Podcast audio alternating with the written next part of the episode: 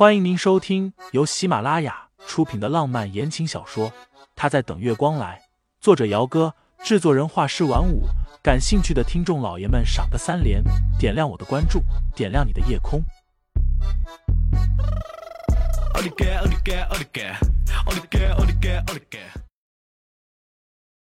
第11章，如果他也能进盛世工作的话，这个倒是真的。沈夫人对于小女儿沈园极其的疼爱，可是对于大女儿却是很严格的。娱乐会所这样的地方，别说是去工作了，就是单纯的进去玩，沈夫人都不允许。沈夫人现在的状态，沈冰雪也知道，所以倒是没有多说什么，只是问道：“那你工作怎么办？慢慢来吧。”清新不想让沈冰雪跟着担心自己，从冰箱里拿了一盒牛奶出来，咬着吸管说：“我先投简历再说。”他是想着，这段时间叶棠忙着自己婚礼的事情，大抵是没什么时间再来为难自己了。所以抱着简陋的心理，吃了早餐之后，沈清新陆陆续续的投了几份简历出去。他是服装设计毕业的，不过毕业之后没有做和自己专业对口的工作，而是进了沈氏集团。就工作经验来说，沈清新其实并没有多少，因为他在沈氏集团的那一年多里，其实大部分的时候都是在打杂跑腿的。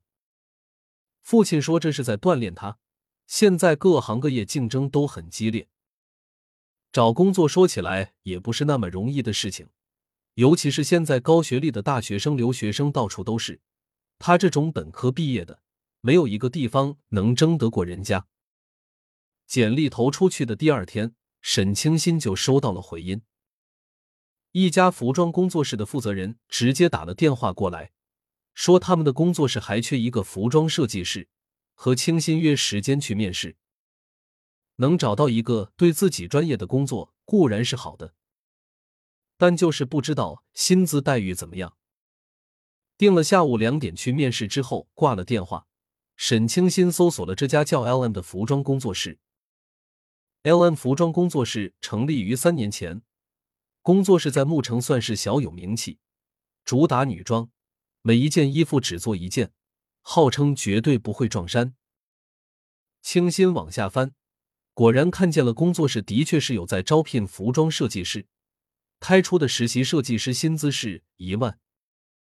他还以为是自己看错了，结果刷新了一下网页，那则招聘启事忽然就不见了。什么鬼？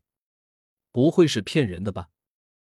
不过这也总算是一个机会，而且工作室的百度百科在网上挂着呢，总不会骗他一个什么都没有的小姑娘。眼下最要紧的是先找到工作再说。或许是忙糊涂了，沈清新压根儿就没有反应过来，他到底有没有给 LM 投过简历这件事情。面试的时间在下午2点半，好在工作室的位置不算偏僻，沈清新出门坐地铁之后半个多小时就到了。LM 服装工作室在比较繁华的街道上，整个写字楼的1楼都属于工作室的范畴。写字楼对面过了马路就是盛世集团大厦了，那里是盛思景的天下。清新看着对面那栋高耸入云的大厦，忽然无端的生了一股肃穆的心情出来。如果他也能进盛世工作的话，想什么呢？打住！因为是面试，所以沈清新今天穿的比较正式，白色的短袖衬衫，黑色的阔腿高腰裤，简单利落的打扮，给人一种比较清爽但是又不显得稚嫩的感觉。您好，请问是沈清新小姐吗？这边请。从推拉门里走出来一个微胖的年轻女孩，笑眯眯的用手固定住推拉门，给清新做了一个请的手势。谢谢。工作室里开了冷气，和外面的炙热不同，里面凉爽，莫名的也让人觉得没有那么紧张了。微胖女孩说道：“我们老板正在里面等您呢，您要是准备好了的话，我带您过去吧。”老板。沈清新眨眨眼，难不成今天的面试是老板亲自面试的？这么一想，刚刚还觉得平静的心立刻又打鼓了起来，心里忍不住揣测着，如果是老板面试的话，会问些什么问题之类的。微胖女孩笑眯眯的道：“别紧张，别紧张，老板人很好的。”工作室外面是展示衣服成品的区域，往里才是工作间。沈清心粗略的看了一下，工作室加起来大约有8、9个人左右，大部分是女性，只有2个和她年纪相仿的男孩子。老板的办公室在最里面。